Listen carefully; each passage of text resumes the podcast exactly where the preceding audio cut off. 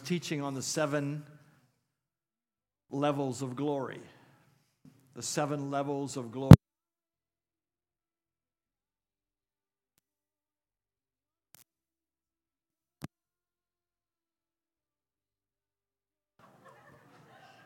I don't think I. T- oh, okay, it's back on again. this is so common. Um, we are totally used to it. I'm, I'm cool. Uh, I got to the sixth level. I had my typical handheld microphone, and fire shot out of the wireless microphone. It's impossible to do. Fire shot out, the sound system went out, every light went out in the building, and four blocks on every side. A power outage, lightning like struck. There was no lightning, it was a clear sky, there was no reason for it other than the glory of God. And it wasn't the sign that made us wonder, it was the glory that came. And every one of us kissed the carpet for about an hour. We were face down, wanting to breathe. We just wanted to live through it. It was that intense. You may have never been in that level of a glory, but I can tell you it's like an elephant sitting on top of you. You want to just live through it. And uh, the next day, the newspaper came out and talked about this strange outage that happened in the area of Atlanta where we were. The people that were in that meeting for the next six months went to every single meeting I was, no matter where it was in the United States. They flew there expecting to see more. We were in Rhode Island. Is it okay? Can you handle the miraculous? Or you just, you just want to read it in the Bible but not experience it? Uh, after we had pastored 18 years, the Lord gave us instruction to turn our church over, which we did to a, a younger leadership team. And uh, I got immediately, I got a call from a friend in uh, Providence, and he said, Hey, I heard uh, you just stepped down. I said, Yeah. And so you got Sundays free? I said, Yeah. So would you come? I said, Okay. Would you let me speak on anything I want? He said, Do it. So I asked the Lord, What do you want me to tell them? He said, Tell them I'm going to send a coal of fire to the church. I said, Well, that's going to be a short message. so I got up behind the pulpit. The building, the ceiling was actually a little bit higher than this one, and uh, quite, quite a, a building. And um, I, I said it, I prophesied it. God is going to send a coal of fire to this church and when I said it, flame shot out over my head, ignited the building. The sound system, for, you know, fried, and I didn't see it. Everybody in the congregation saw it, but I didn't. But I saw their mouth go oh, like that when I said it. I, the pastor's wife, uh, the, first the pastor stood up and said, There's fire in the church. I said, Amen, brother. There's fire in the church. I, I'm really glad you know that, Pastor. And then the pastor's wife stood up and saw that I didn't realize what had just happened. The flame was up there. And uh, she stood up and said, Run. And everybody went out to the parking lot in February, cold as can be, wouldn't even get in their car. They stood there with their mouths open, looking at smoke coming out of their building. Twelve firemen came and put it out, told me the fire captain of North Providence said that it's impossible to have a fire where that happened. I said, Well, I know it's God. We have gone into so many hotel rooms. Oh, good. I think I'm getting a wireless uh, handheld coming. Uh, we, we have seen so many fire alarms go off for years before our meeting.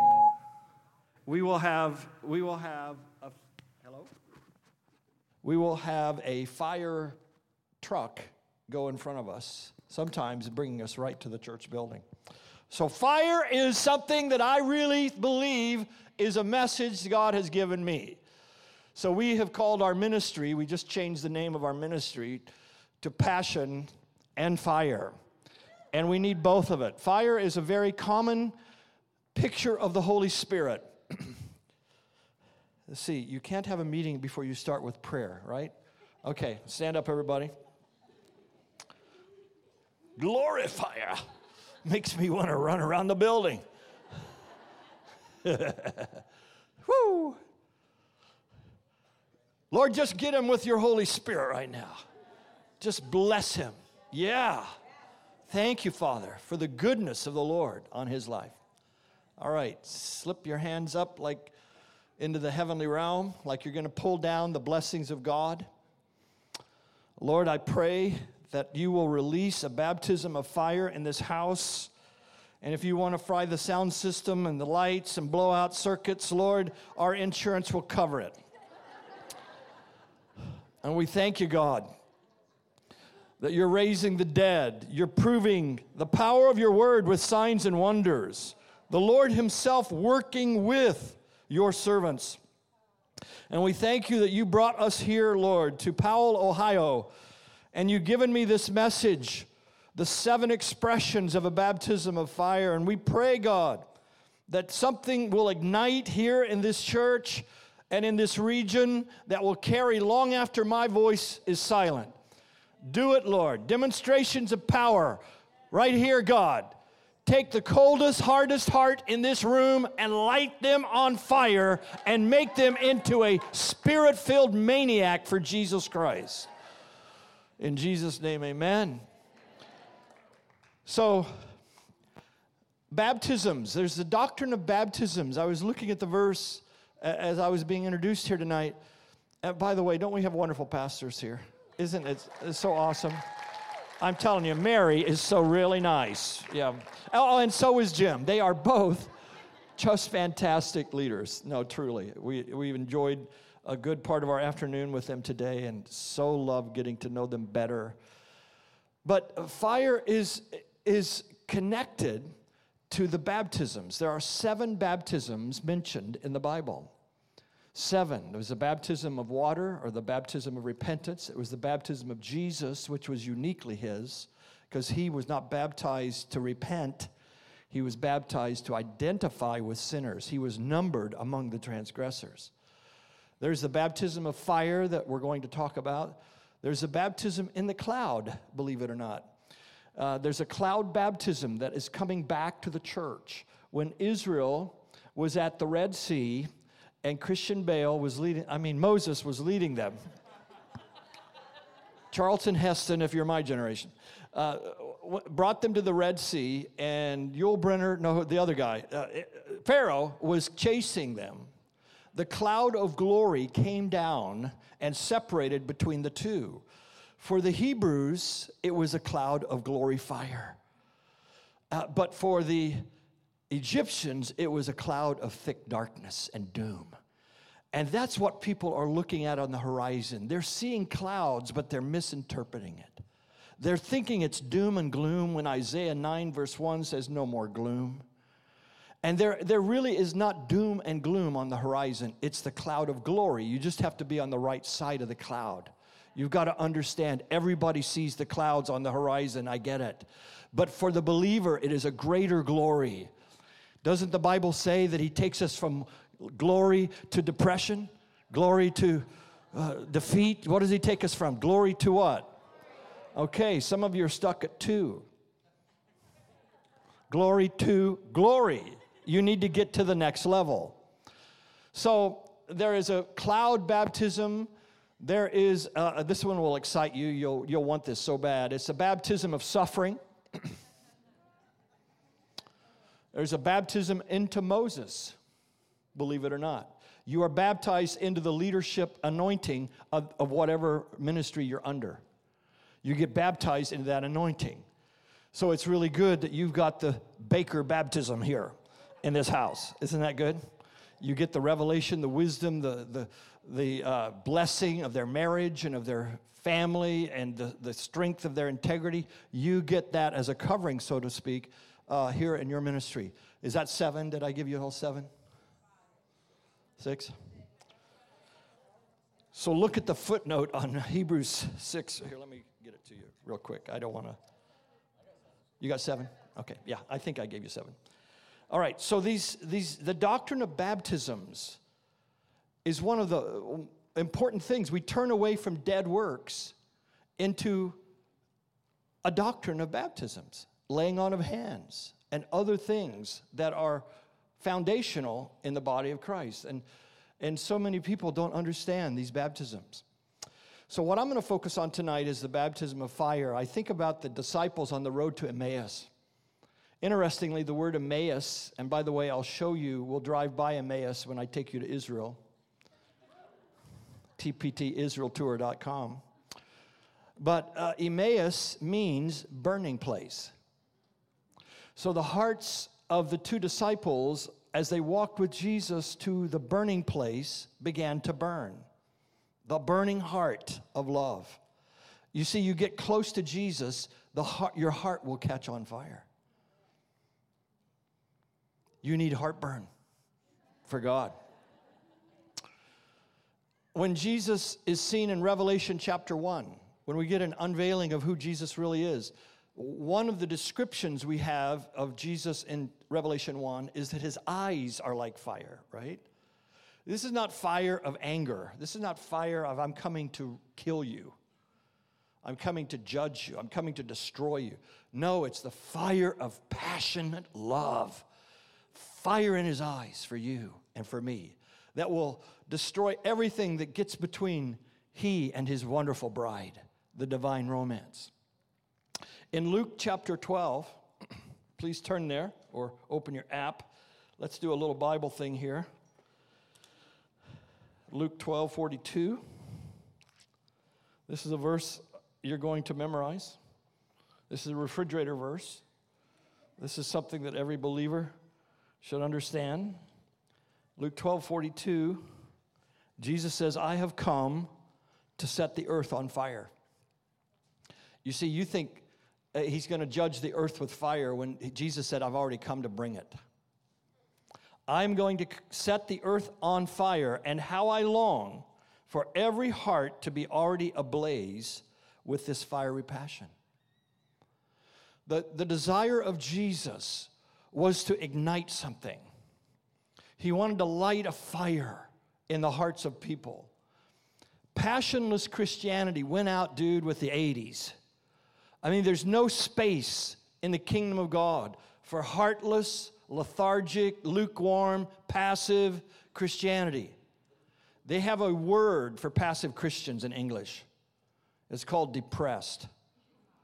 I have found the root cause of depression invariably to be a passive spirit.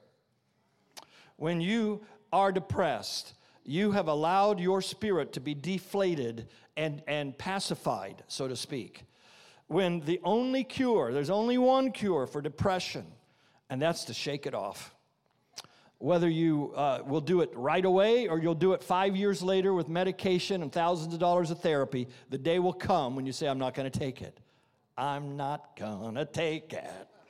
You're just going to say, No, I'm not going to take it anymore.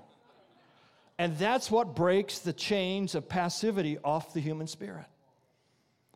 God has not called you to be passive. He's not called you to play it safe. I'll never forget when the Holy Spirit came to our church. And I know that sounds funny, but I mean, isn't he supposed to? Yeah. But I'm talking about a real baptism of power that came to our church. It, it happened uh, on one Sunday, and bodies were flying. Um, uh, my wife doesn't like me to t- say it, but she's in a good mood, so I'll say it tonight. She actually levitated off the floor by the power of God. She floated right up off the floor, done it twice, a number of feet, because the power of the Lord that came into the room. Some of you don't, some of you think you're believers, but I start to stretch you with the Word of God and the power of His Spirit, and you go, oh, I don't know about that. Was that real fire or virtual fire that lit that church? And well, ask the fire department, bro. They don't come put out virtual fires. By the way, the pastor took us to lunch afterwards. We pulled in the restaurant, it said the firehouse. I go, come on, baby. That night, I had a meeting in another church a few miles away. Every person in that room that saw that fire, you bet they showed up at the meeting we were at. I think it was Rick Pino and I, or whoever, whatever the worship leader. And it was hot. I mean, smoke and glory, fire hot. I, and I'm sitting there buzzing, and I'm saying, Oh Lord, are you going to do the coal of fire again tonight? He said, Don't even go there. So I got up and said, God, you came here, most of you, to see the coal of fire. It's in me, and I'm going to release a word of fire to you tonight. I preached okay, I guess. God's not called you to play it safe. Tell the person next to you, even if you don't like them. God has not called you to play it safe.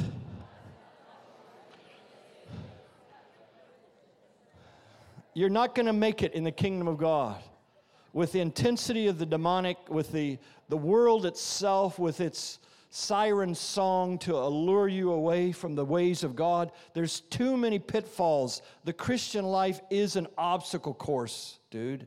It's not a sprint. And, and you better have a passion that will carry you through. Jesus said, I have longed to set this earth on blaze, ablaze, and how I wish every one of you were already burning. God has not called you to play it safe. So at Pentecost, what was the manifestation that came? Feathers, gold, what was it? Fire, baby. Burn up some of them feathers. I mean, feathers are okay, but that, that's t- kind of to ease us into what God's really going to do. When you see what Ezekiel saw in chapter 1, your hair blasts back off of your head if you've got it. And, and, the fire of glory begins to blaze, and the living creatures, and the wheels, wings, the whirring of, of wings, and the wheels inside of wheels, and the glory fire erupts, and a man steps out of the fire. What you gonna do when he comes for you?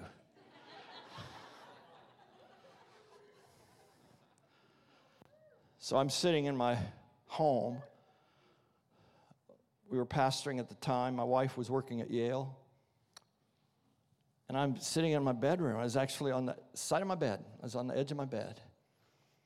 And I'm, it's my custom in the mornings. I told my staff they love this. I said, You won't see me in the mornings. They go, oh. because they could get stuff done. But um, I said, I'm going to be home every morning. I'm going to love on Jesus. I try to spend six hours a day in prayer and the Word. Okay, that's been my habit. So I'm on the side of my bed and I'm just praying and I'm thinking about my congregation. I'm thinking about the people God called me to shepherd. And, and then I started thinking about what a lousy pastor I was. And, and I'm not looking for any, anything other than just listen. Uh, and I began to repent. I began to think about things that I, that I said I shouldn't have and things I should have said that I didn't to people to encourage them. And, and, and all of a sudden, my wall melts right over here. You guys are sitting in the right place tonight.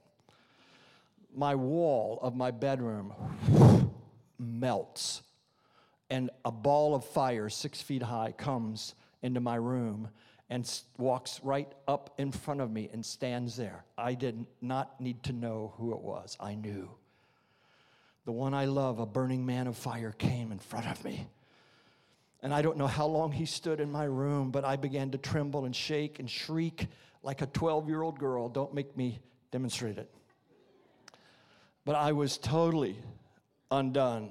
It was like, uh, it wasn't just my life was turned, it wasn't like my pockets were turned, everything in me just went right out.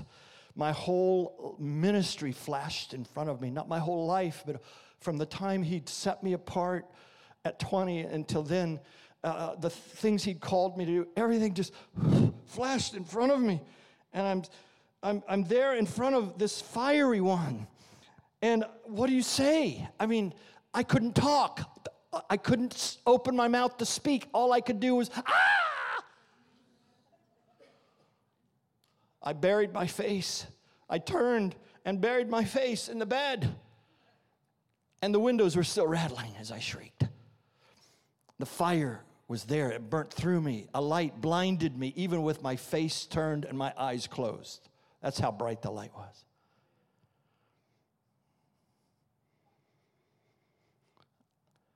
Finally, I don't know how long, but I had an encounter with the man of fire, the burning one. And I said, Lord,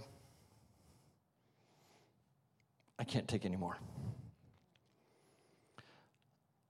If you don't lift this from me, I'm going to die. And I thought a flash came in my head. My wife's going to come home. There's a bunch of ashes on the floor. I go, well, how'd that get there?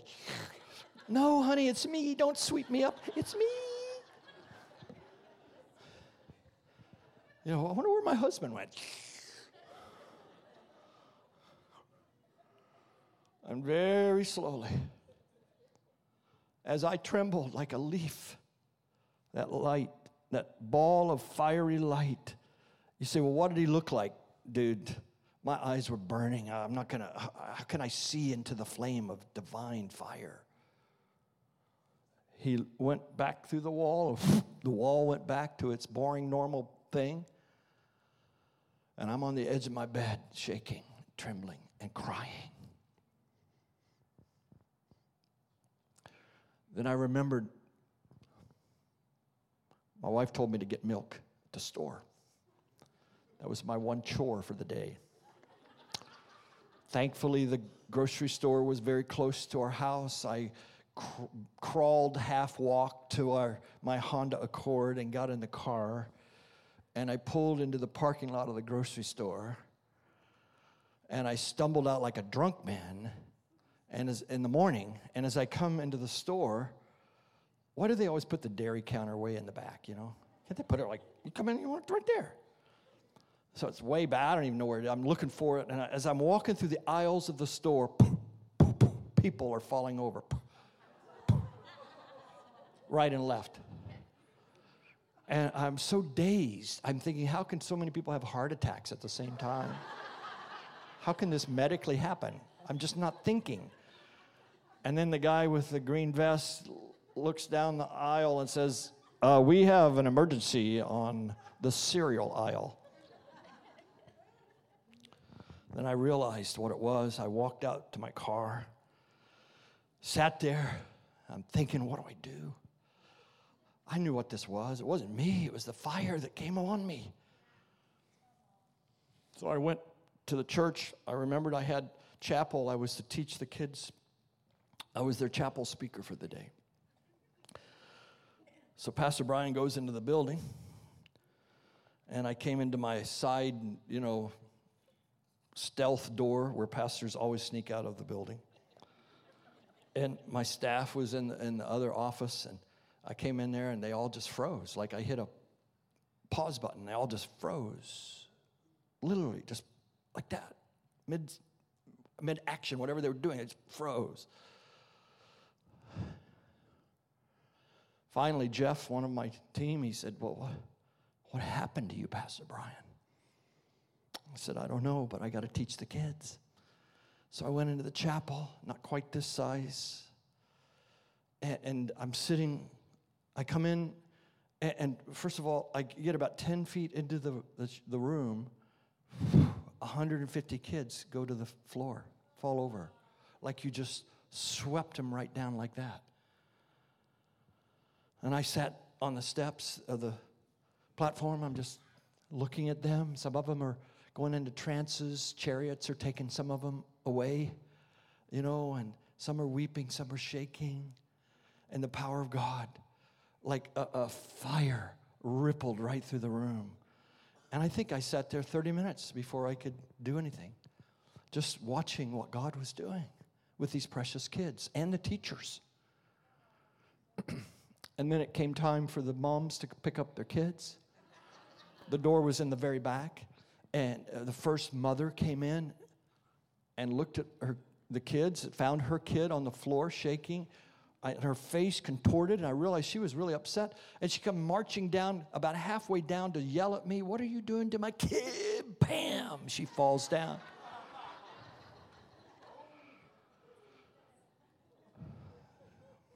Church doubled people couldn't get into the people couldn't get into the sanctuary. We had an atrium or a foyer or whatever you call it, and bodies were stacked there like like firewood ready to go into the oven. People falling out in the parking lot. The power of God had radiated over us and our building, and the glory was radiated. I'm telling you guys, this people say, well, how do you get a church of 2,500 in New England where there's, you know, Yale and all the all the tweed button down, stiff starts New England Yankee people? Well, it's called Holy Ghost or Holy Spirit if you're dignified. And Holy Spirit decided to make our church his dwelling place. People smelled roses. We'd have uh, actually had a meteorite came and uh, struck, uh, went flashing across the sky just over our building. We had our friend Jill Austin come more than once. And that really put us on the map. And people say, well, wow, you must really have church planting skills to, you know, start a church with nothing and 2,500 people. Uh, they were driving from New York, trains, five hours, they would come for a Sunday morning. Say, wow. And then they started inviting me to all these pastors' meetings to tell them how, I, how we did it. I said, well, you just need your wall to melt. You need an encounter with the man of fire. What will happen to you if, if suddenly he stepped into the room right now and everything you thought about Jesus fades in the light of who he really is? And this glorious fire consumes you. Not long ago, I was in our house, and the Lord in my time with him, he said, You know, I'm going to send you to Dearborn, Michigan. And you're going to light a fire there. And the, the strange fire of Islam is going to be surrounded with the holy flame of my presence in Dearborn. I said, Wow, that's quite a word. I didn't tell anybody, I just kind of sat on it. Day later, my phone rings. I don't know how the pastor got my cell number. He calls me, says, I want to invite you to come to our church to speak. I said, You know, i would love to, but we're booked out 18 months. I can't really just cancel everybody and come and speak at your church. I'm sorry. Uh, he, he, I said, When's it going to be? He said, February. And I think it was December. I said, No, I, I just can't do it. Sorry. Started to hang up. He wasn't very happy. And I started to hang up. I said, By the way, where are you?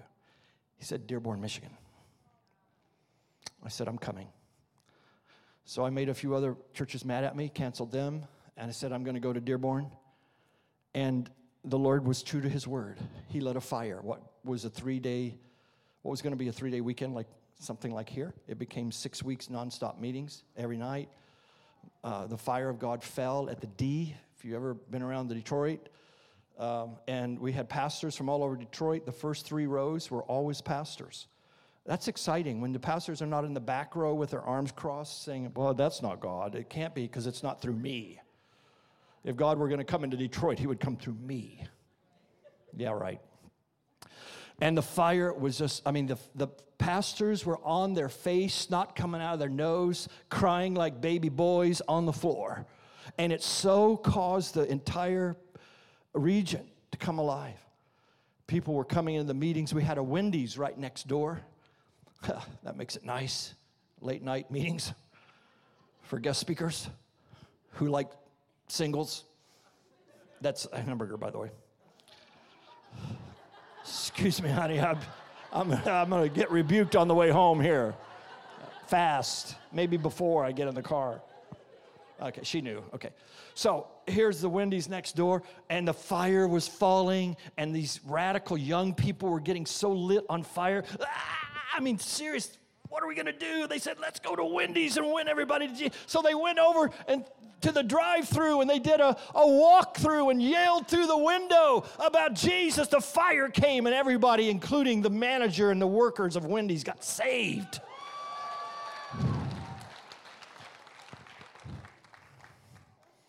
Turn this church and around that we're at, and to, to this day, I'm told the fire is still burning although it's taken different forms, but God has lit something in the D that's still going on. When the fire was so intense, probably the highest level I've seen in my ministry. I'm standing and people were just a raging, crackling fire of heaven pouring into the building. And the Lord told me, He said, Now I want you to get in the fire. I said, God, I, I, I, put my time, I put my money, I put my schedule, my family, my life, everything, everything I have, I put into the fire. And God says, okay, now you get in it. Oh. And he said, Whatever you, you put into the fire becomes love on the other side. And I believe the path to love leads through the fire. So let me give you the seven baptisms of fire as I open my iPad. Let's see, what's my password? Six, seven, eight, nine, six. Okay, that's the only way I can remember. Uh, you guys all right in this Lutheran church? By the way, he calls his ministers flames of fire, not ice cubes, okay? Let's, let's run through this, then we're going to have a fire tunnel.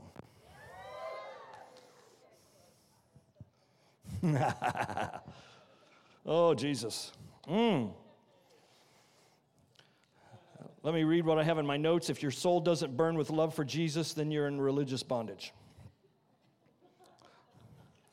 How's that from the really nice Passion Translation guy? the sweet Song of Solomon guy, all right? If your soul doesn't burn with love for Jesus, then you're in religious bondage. Everybody in this room is destined for fire. You get to pick which one.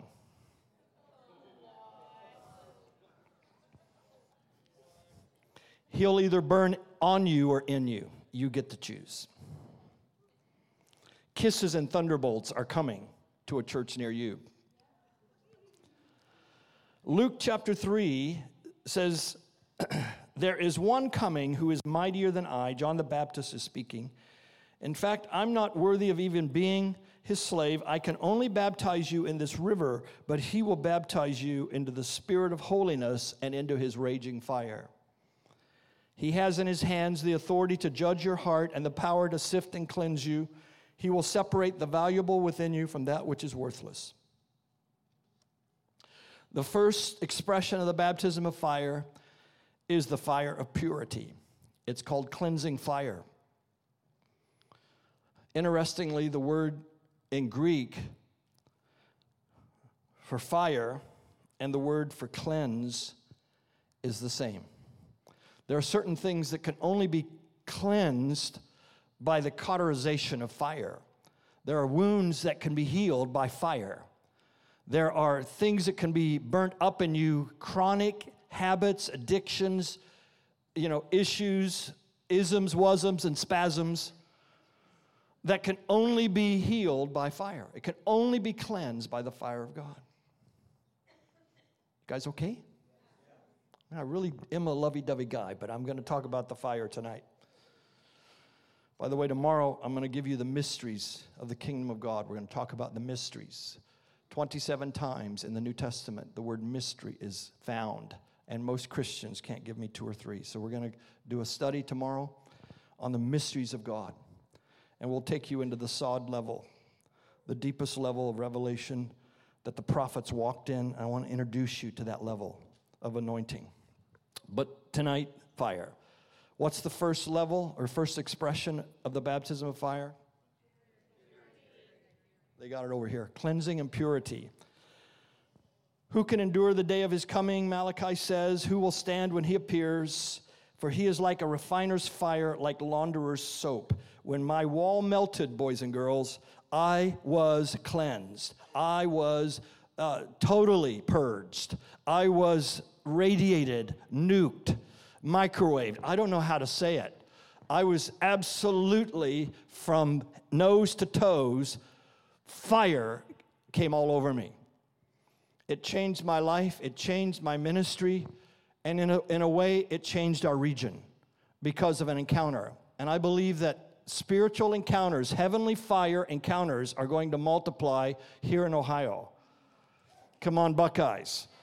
God is going to do something here in this region that's going to ignite the hearts of men and women, the campuses, the universities, the high schools, middle schools, grammar schools, even our children, our little children, are going to start carrying the flame of God upon them. And don't forget the sign of fire out of the head at Pentecost.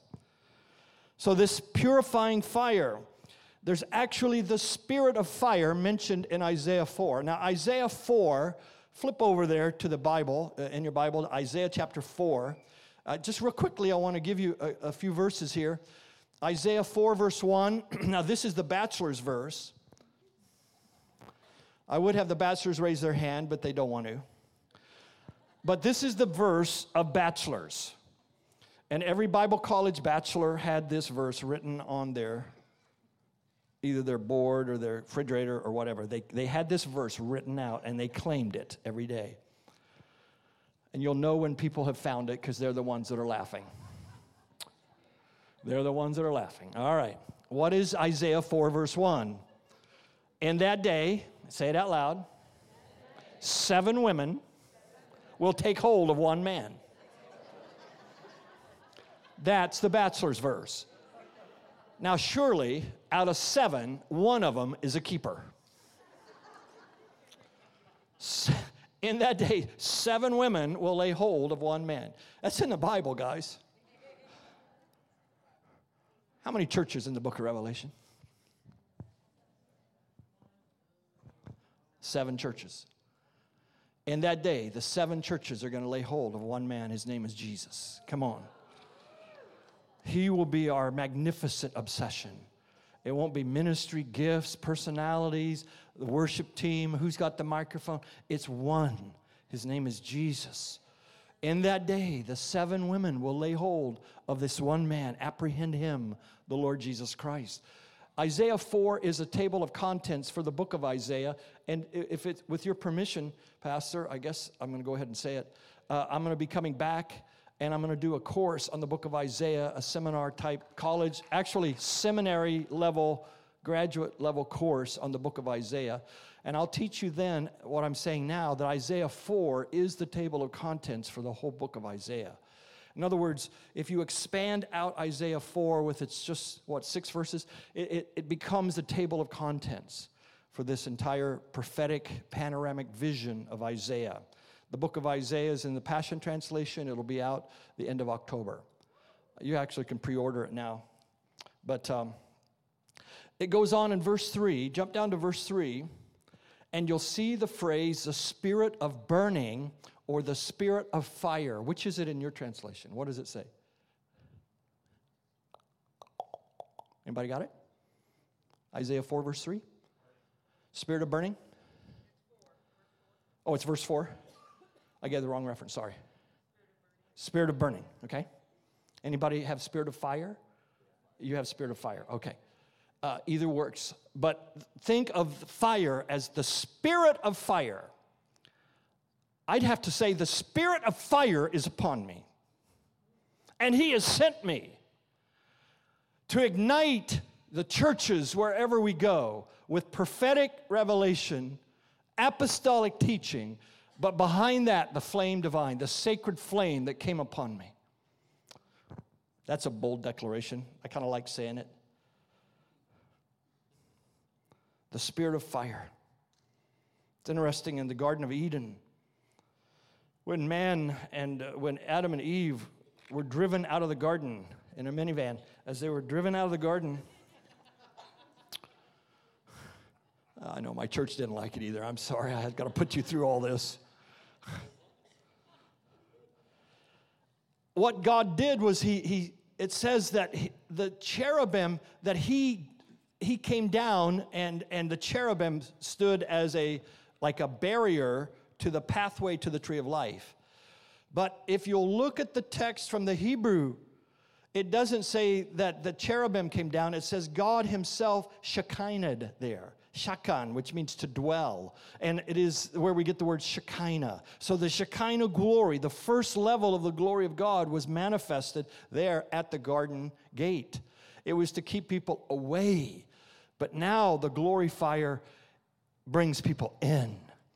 Those cherubim were embroidered into the veil of the Holy of Holies that separated man from God. And when the veil was torn top to bottom, it was as though the cherubim parted, sheathed their fire sword, and now everyone can come and be a high priest. Everyone can come and access the tree of life. The fire sword that was spun and twisted and spinning there at the garden gate every believer now passes through hebrews 4.12 the word of god is spinning and active and on fire my my it says that it's a two edged sword, right? Hashtag no. The word edge is not there. It's not a two edged sword. The word of God is a two mouthed sword. Two mouth. When it comes from God's mouth and you speak it out, it's a two mouthed sword.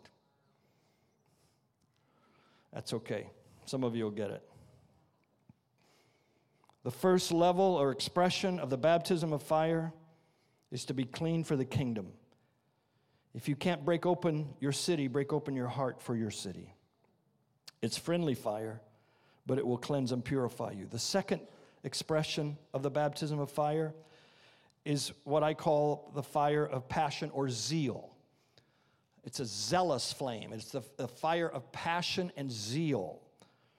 This is the fire that Jesus wants to ignite every believer with. Luke 12, verse 42 I have come to set the earth on fire.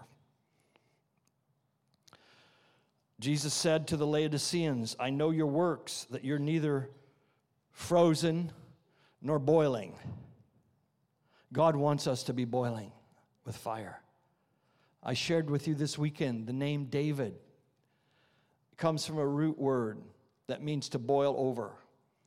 So David's name doesn't just mean sweet, beloved guy, but somebody with fire and passion. If you're going to have a heart like David, your heart's going to burn. You're going to have a heart on fire.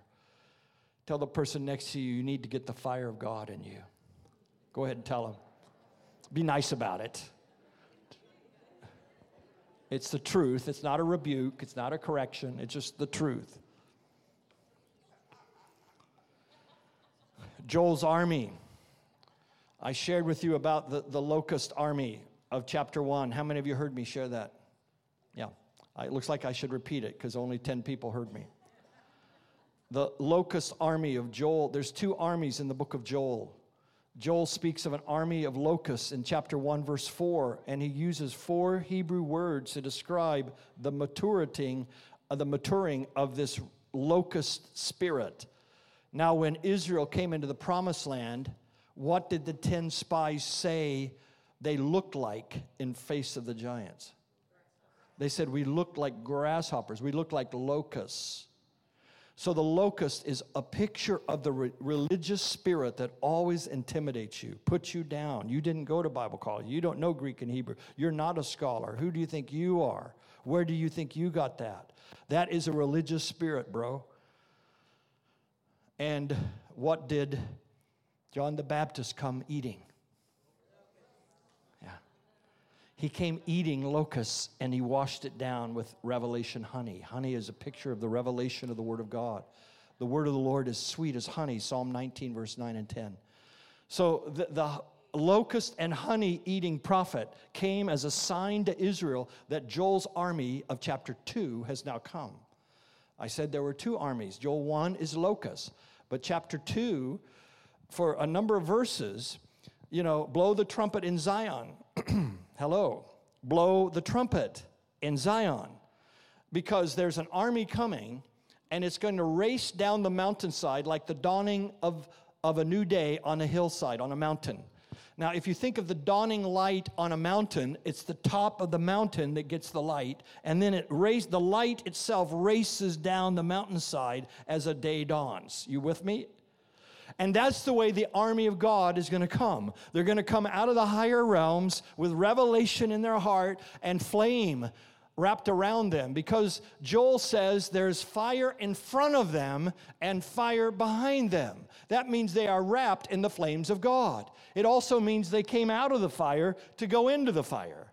If it's behind them, they came through it. Some of you are going through the fire. You say, Why is this happening? It's because you're going to be a mighty one that's going to release glory to the nations. They came out of the fire, but they're going into the fire. In front of them, a fire blazes. It says, behind them is a wilderness, a wasteland. And that's what you've had to walk through your wilderness, the wasteland, the, the junk you went through, those stranger things, dude. But in front of you is the Garden of Eden. Paradise is in their eyes. I had a dream a while back, and I, it was a wedding reception, except in the reception, they were singing this song in the Garden of Eden, baby. And then the song lyrics said, In the Garden of Eden, baby. That's okay. It's all right. You, anybody younger than 50 goes, huh? Oh. All right, you're still locked in the 80s, dude. Some of us, we had music, dude. I mean, Steppenwolf, Cream, Three Dog Night, Grand Funk. Shabba-baba. Interesting, it's the bridal revelation is going to help restore the Garden of Eden. There is paradise in our eyes. There must be this flame of passion in an army of lovers. I love the song we did. Andrew, are you here in the room? Thank you for singing us, singing for us today. The song about the kiss that makes me. Uh, what'd you sing, bro? The kiss, your kiss, wins my battles. Something like that. Yeah. And the Hebrew word for kiss means to take up weapons and go to war. It's nashak. It is a homonym. It has a dual meaning. Actually, it has three meanings. It means to kiss. Shall I demonstrate? No. Uh, that's right, we're grandparents. We have to act. That's right, we, grandparents don't do that. Yeah, yeah. Yeah, right.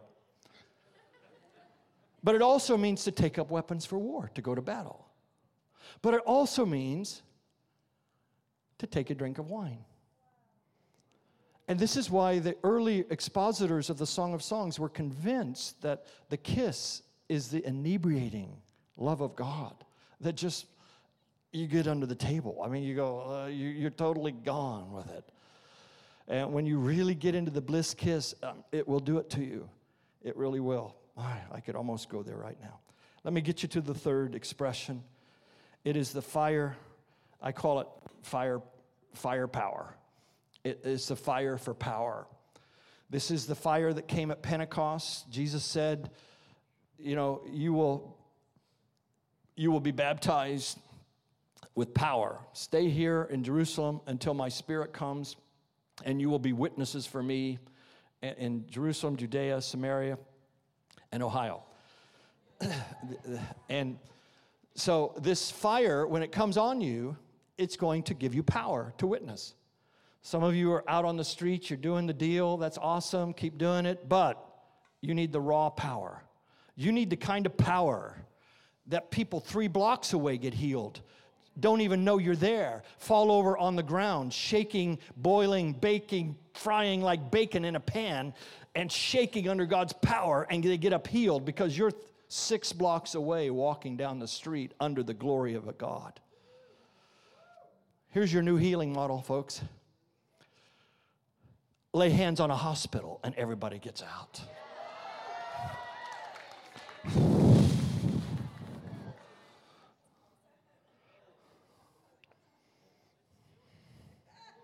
Signs and wonders are coming.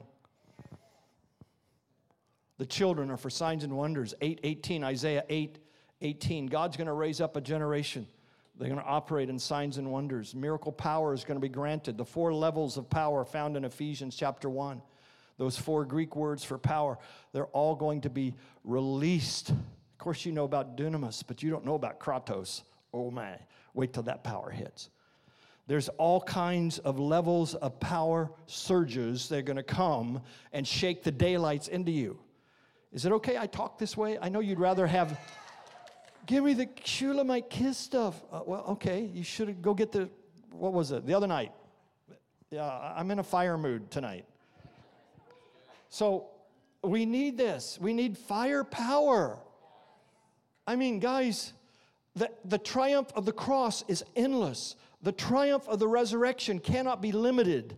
Death itself is about to be crushed by a generation of lovers that will go beyond.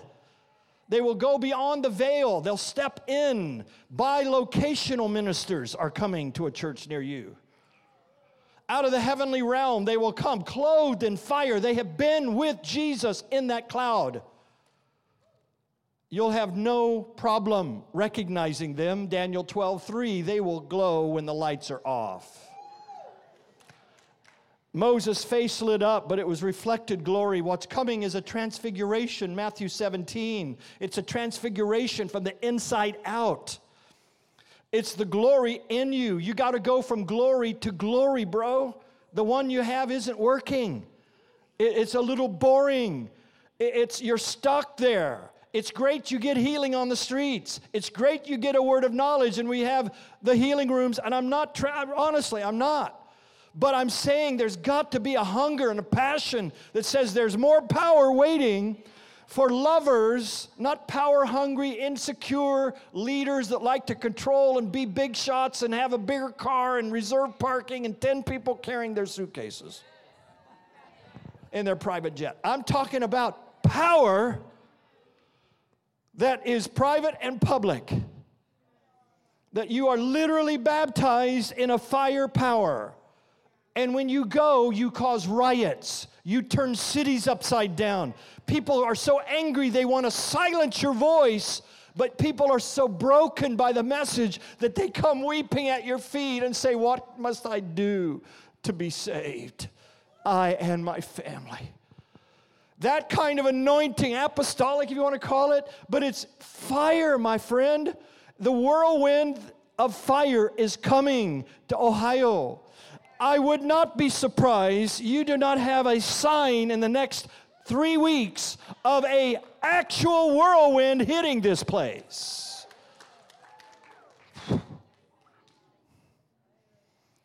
When the cloud of glory came into the upper room,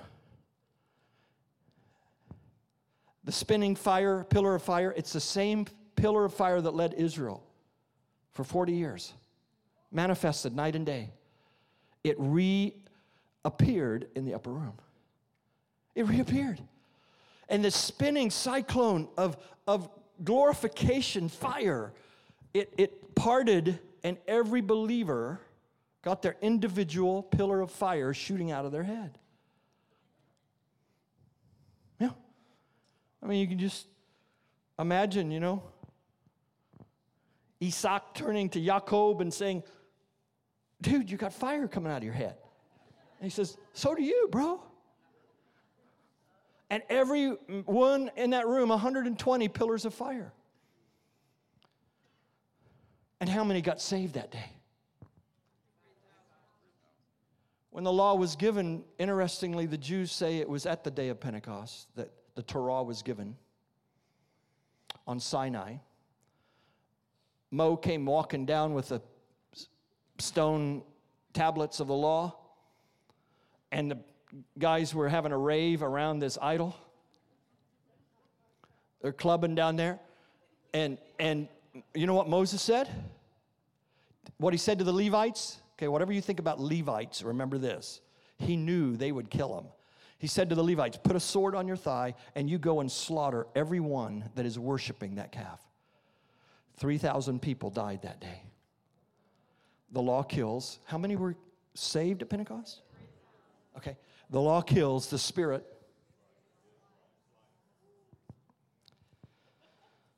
You need the pillar of fire. Number four is the fire of his presence. This is what makes you a deliverer, the fire of his presence. This is what turned Moses from a nomad fugitive into a deliverer that, that set a million people free. The fire of God's presence on Moses empowered him to face Pharaoh.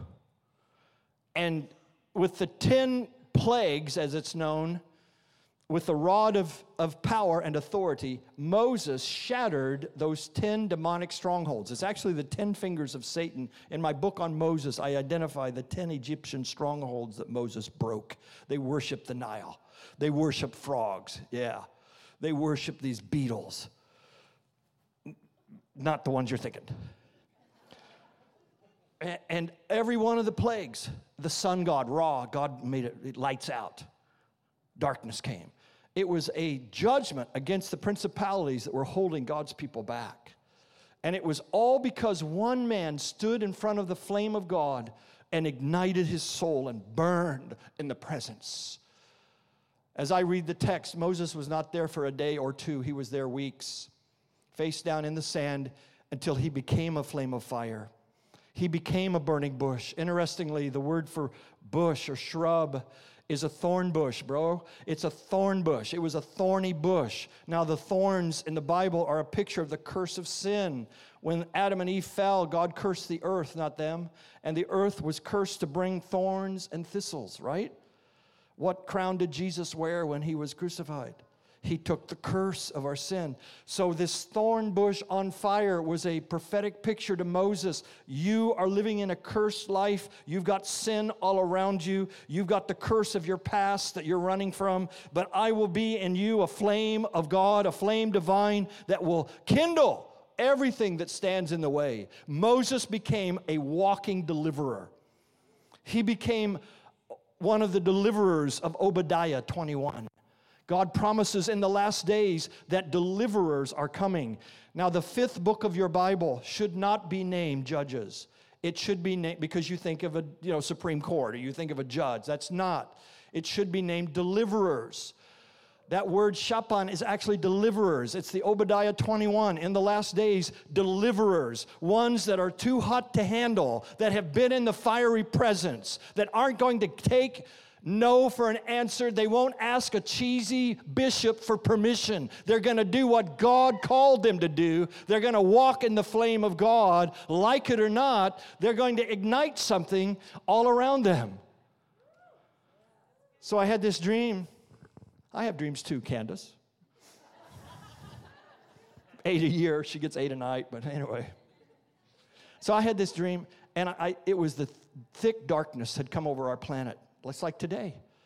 It was impenetrable. It was horrible. I knew it was a moral darkness. It was, it was just yuck. It was really not good.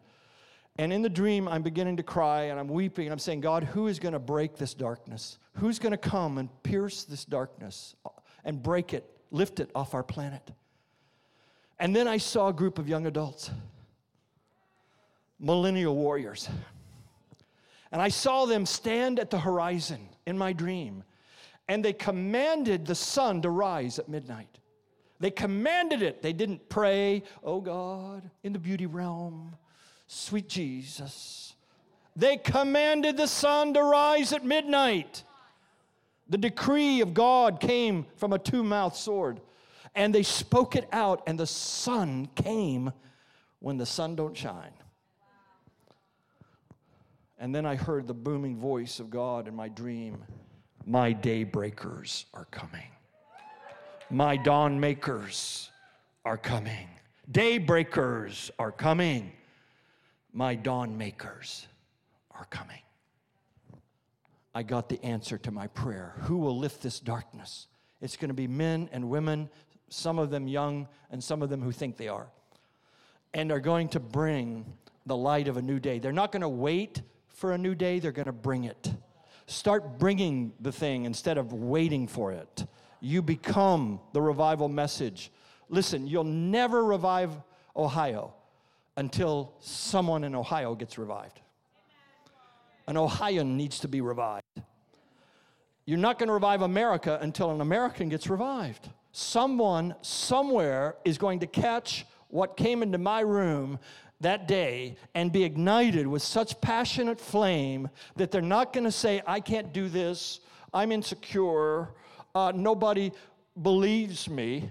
They're going to stand up and do the will of God.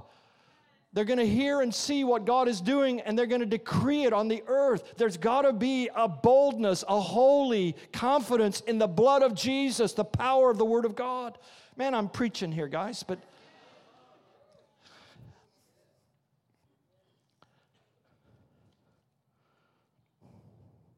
was that? Six, seven, eight, nine. Okay, password. Number four, fire of his presence. Dude, I didn't tell you about Finney, did I? Charles Finney. How many of you have never heard of Charles Finney? Don't be, don't be ashamed if you haven't. Okay, good. I, I like to help people with this. Charles Finney actually ended up dying in Ohio. but let's start at the beginning. Um, Finney was the, the most powerful, and I'm, I'm not going to exaggerate when I say this, probably the greatest evangelist to ever walk the earth.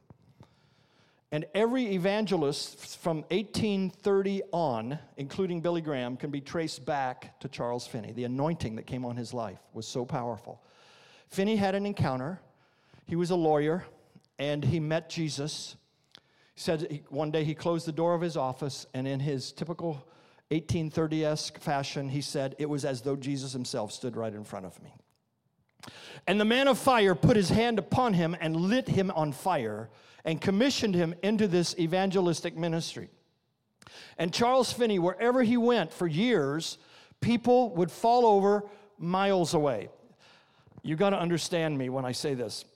Miles away from where he stood, people would get hit by a glory zone. A zone of glory would come over regions that extended for 50 miles. A 50 mile radius of glory.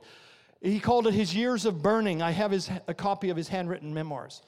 He called it his years of burning, that he would be ignited with the anointing of Holy Spirit fire that would cause people to fall over, that would cause people to not be able to stand, and people that couldn't even see where he was would, would fall to their face and to their knees and say, I got to get rid of my sin.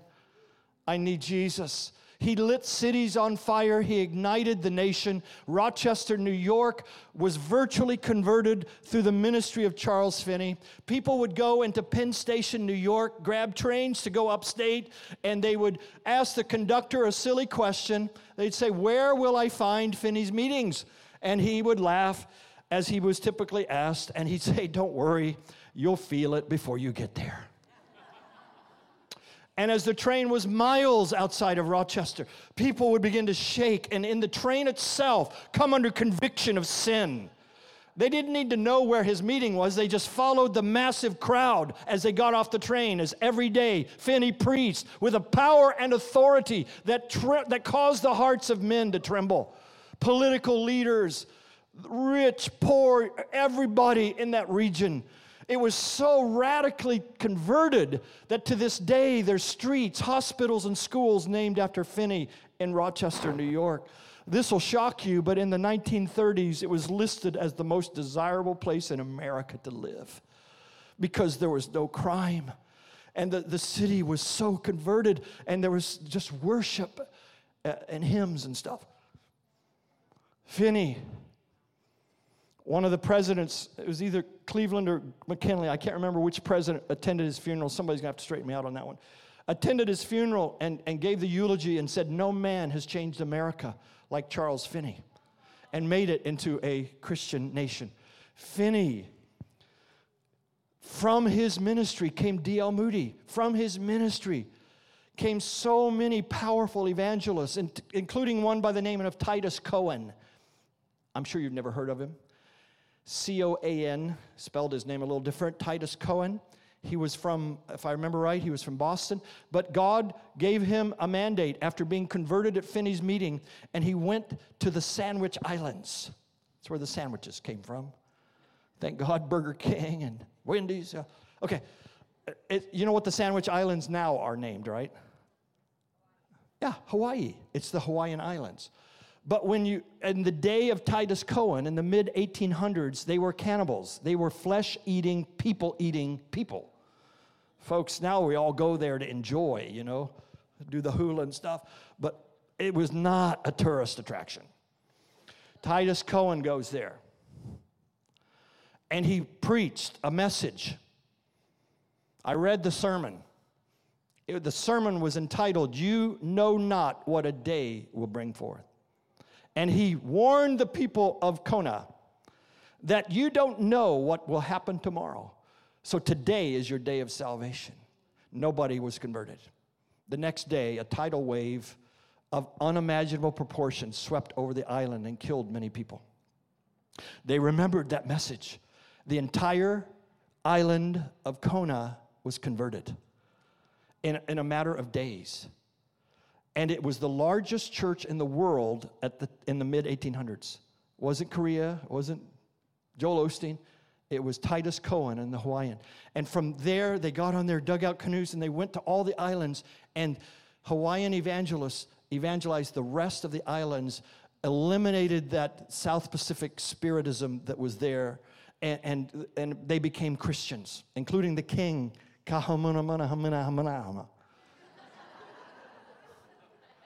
Hakuna Matata. King Hakuna Matata became a believer.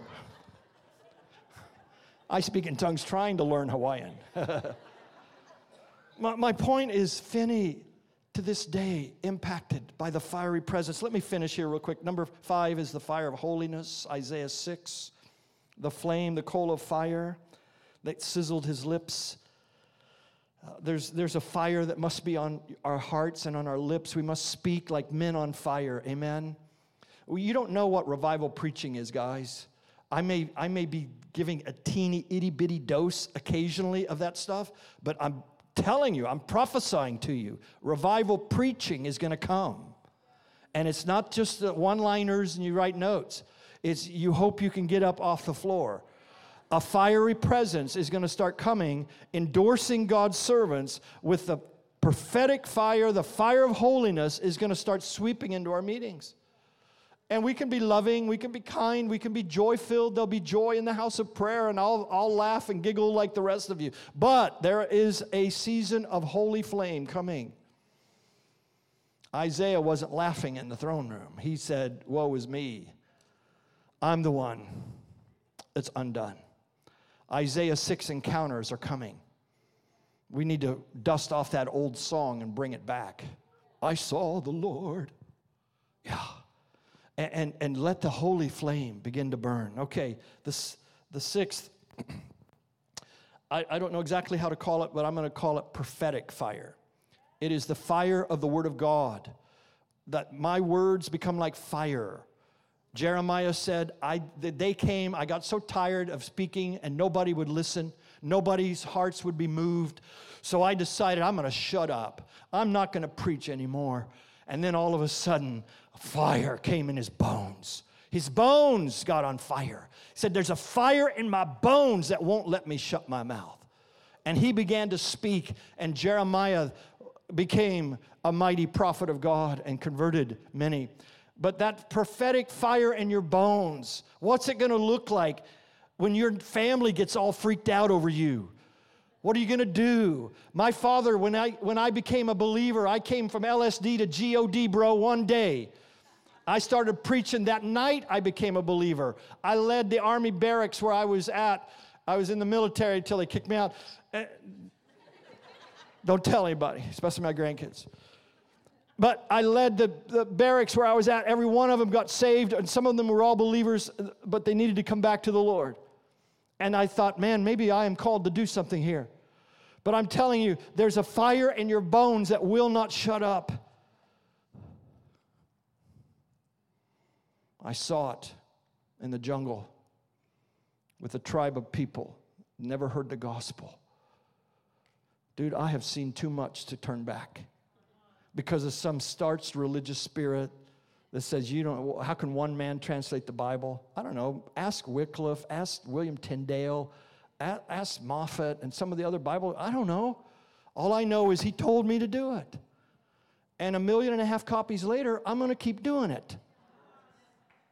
And there's so many times I, I, I have been told you can't do that. You, who, who do you think you are? Nobody. I don't think I'm anybody except Candice's husband. I'm married up. But a fire comes in me. I can't shut up. Dude, you guys think you got evangelism? Jesus freaks back in the early 70s, we had red light evangelism. You know what red light evangelism is? You're driving your car, you got six dudes in your car, all of you burning, shaking, God's power all over you. The light turns red, Every door flings open. You go to the car in front of you. You pound on the window. You better get saved. God's calling you right now to come to Jesus. Man, they run red lights just to get away from you. We had red light evangelism. We'd pray for red lights. Let it be long so we can preach to them. Yeah. Oh, my. Calm down. I forgot I'm a grandfather. I. Uh, I need to c- calm down, right? Yeah. No. Put it on his tombstone. He went up burning. It's an atmosphere of fire. It releases the word to your generation. It cuts through the, the static, the white noise. It cuts through the PC world we live in. There's something that cuts through, it pierces the hearts of men. That fire must come. And the last one, and it's the best one, it's the seal of fire. The Song of Songs, it's the seal of fire. What began with a kiss ends up in flames. The Shulamite lover, she said, Let him kiss me. She didn't say, Let him give me a sermon. She didn't say, Let him do a miracle. She said, Let him kiss me. Let him kiss me. Four the sweetest words that every believer should focus on. Let him kiss me. And that cry for a kiss, he instantly manifested because it went from second person, uh, I'm sorry, it went from third person to second person. It was, let him kiss me, to the very next phrase, your love. So between asking for the kiss and speaking again, he manifested in front of her. When we do this on Broadway, it's gonna be so cool. She's gonna say, Let him kiss me. He's there and weeping on her face, Your love is sweeter than wine. The fragrance of your name. It's like flowing oil. It's the finest perfume. No wonder the brides to be adore you. No wonder the maidens sing your praise. And that journey of the Shulamite, it ends. He says to her, Put me now, take me and put me over your heart as a seal of fire. We're going to have a seal of fire tunnel. For Jesus to be over your heart, some of you are sealed with your failure. You're sealed by your past. You're sealed by what your parents said. You're sealed by what a former employer, friend, roommate, I don't know. We get we get marred and scarred, don't we? But he says, Let me be the seal. The seven seals that are broken open in the book of Revelation are all in you. You're the seven sealed scroll. He's the word, and in the volume of the book is written of me. We are the seven sealed scroll of Revelation 5. Boom. Put me now as a seal. Take me as a seal of fire. It's the solar flare of love. When you have a seal of fire over your heart, the threat of death will not bring you fear. Persecution, rivers of misunderstanding cannot put out this fire. Rivers of persecution and rejection will not quench that flame. Many rivers cannot put out this fire. If you were to give everything you owned for this fire, for this love, it's nothing. It's nothing. If you had an eight year old daughter dying, and the only thing that would save her is a medical treatment that meant you had to sell your house, your car, cash in everything you got, throw it all in the pile to pay for her healing, you would do it. It's a love that can't be, there's no price tag to it. There's no, how are you going to put a value? on something stronger than death, more jealous than the grave, that rivers cannot put out this flame. There's an eternal fire that must be lit in your heart, and it is a fire of divine love, sacred, holy fire. That, that you cannot chase another lover. You cannot stretch your commitment to God or break a vow of marriage or sin your way into foolishness. Why? Because there's a seal, there's a flame. Go ahead and try. you'll come weeping back, saying, Oh, I'd rather have you, God, than my pleasure. There's a sacred fire that's going to come upon you in this tunnel tonight. Tunnel of love, tunnel of fire, tunnel of whatever you want to call it, but God's going to ignite you. Is that okay? Did you know the word sealed is a homonym? It also means prison cell.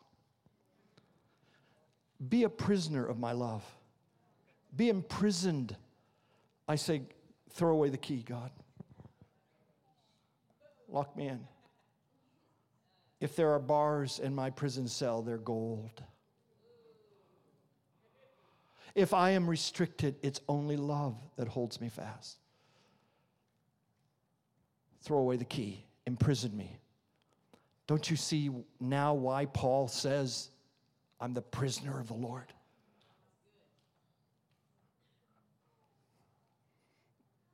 You can only love in that prison cell.